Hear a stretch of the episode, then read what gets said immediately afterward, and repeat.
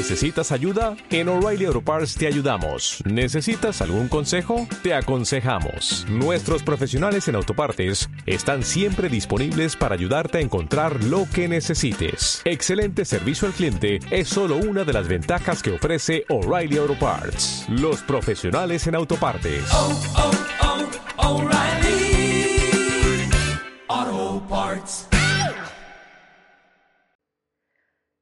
Bienvenidos a este nuevo episodio de Salí de la caverna. Y estamos ahondando en el pensamiento de Heráclito, pero a la vez en esta dialéctica de ahondar en el pensamiento de Heráclito, también vamos a ir viendo que va a ser necesario ahondar en nuestro propio pensamiento y una gran tarea interpretativa ya habíamos mencionado incluso esta idea de Plotino, ¿no? O sea, esta cuestión de, eh, él dice en la Eneada cuarta, parecería expresarse con imágenes, despreocupándose de hacer claro su significado para nosotros, como si debiera cada uno buscar en sí, de la misma forma que él buscó. ¿Por qué? Y porque Heráclito quiere que, de alguna manera, así como él encontró la verdad, una verdad que está escondida, como va a decir en otro de sus fragmentos, a la fusis, a la naturaleza, a la fusis, gusta ocultarse, le gusta esconderse. Entonces, como le gusta esconderse, el ser humano, si quiere alcanzar la esencia de las cosas, la naturaleza de las cosas, la verdad sobre las cosas, tiene que hacer un, un trabajo de búsqueda personal, en ese proceso. Por eso él utiliza una especie de escritura oracular. Hay otro fragmento, el fragmento 93, que es el que te quiero compartir ahora, porque va a reforzar esta idea de eh, su escritura críptica, su escritura oracular. Él con su escritura está imitando a la naturaleza. Y si la fusis, la naturaleza, le gusta ocultarse, entonces él no es quien, él no es quien para decirte dónde está. Entonces, ¿cómo vamos a poder encontrarla si él no nos dice dónde está? No nos revela de forma expresa dónde está. Bueno, acá aparece la alusión al oráculo de Delfos en el fragmento 93. Él dice, el señor que está en Delfos, Apolo, ¿sí? el señor de Delfos es Apolo, no calla ni dice nada, da señales, da a entender. Otros fragmentos dicen, no calla ni oculta, da señales.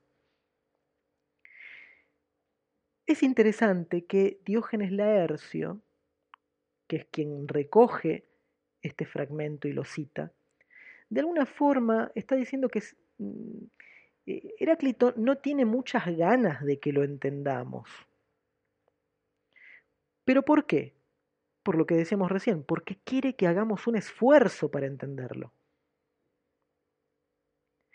La verdad para Heráclito es algo tan complejo, tan complejo, que para poder señalarla hay que hablar en términos metafóricos en términos oraculares. En este contenido del fragmento 93 que, acabo de leerles, Apolo no dice ni oculta, da a entender, da signos, da significados, da pistas. El oráculo hace eso, da pistas. Pistas que uno luego tiene que comprender, interpretar, develar. ¿Por qué? Porque para el que busca va a encontrar significados. Ahora, el que no lo busca va a pensar que todo el universo es un universo caótico, un mundo caótico.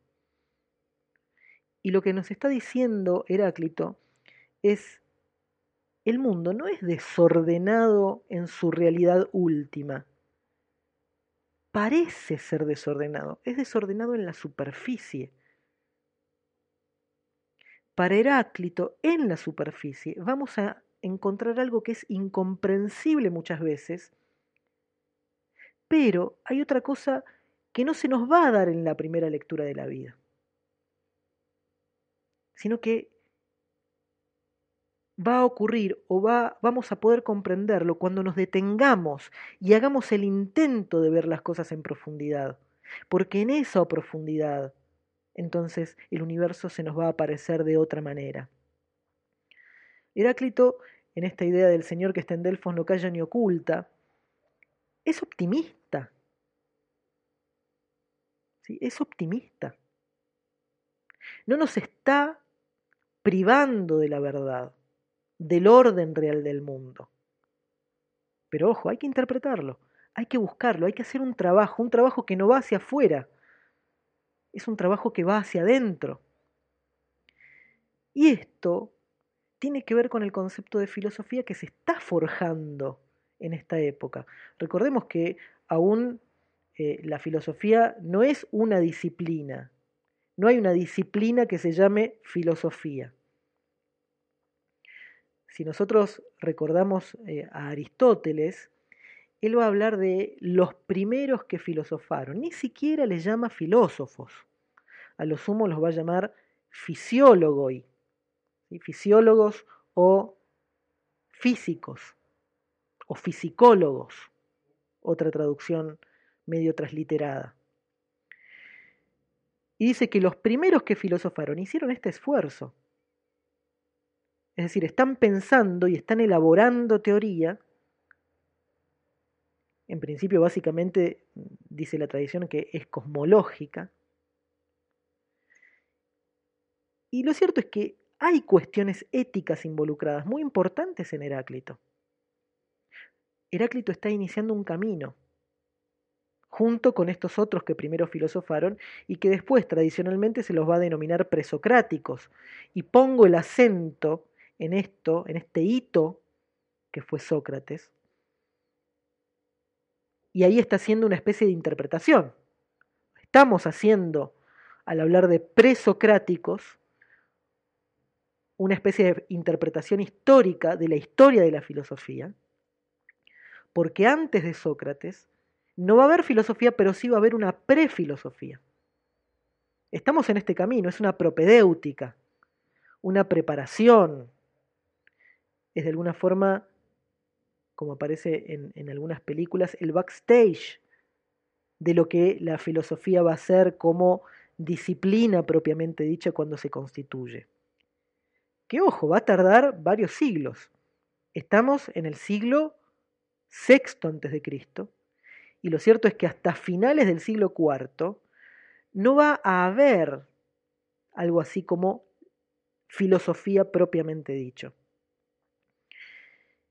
Y ojo, ya que estamos en el backstage de la filosofía, estaría bueno que empecemos a rodear a estos otros filósofos que para Heráclito, de alguna forma, eh, son aquellos que no han sabido entender, que no han sabido comprender, que no han pensado de forma correcta.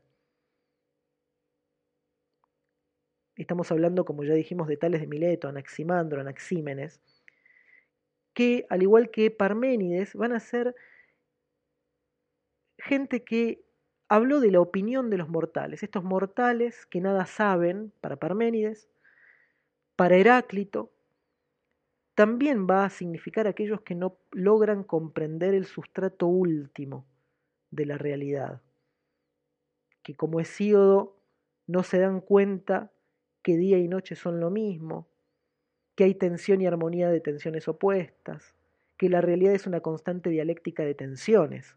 Bueno, eso lo vamos a ahondar, no ahora, te espero en el próximo episodio donde nos vamos a meter con mucha más profundidad en esta cuestión.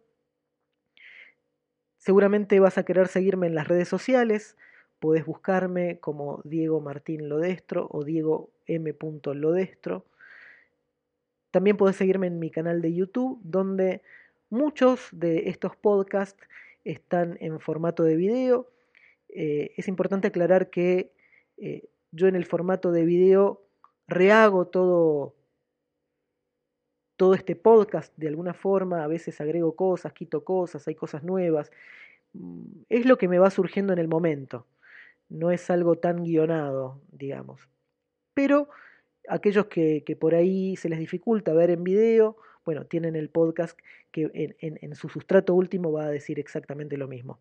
Bueno, muchas gracias por estar del otro lado y te espero en el próximo episodio de Salí de la Caverna.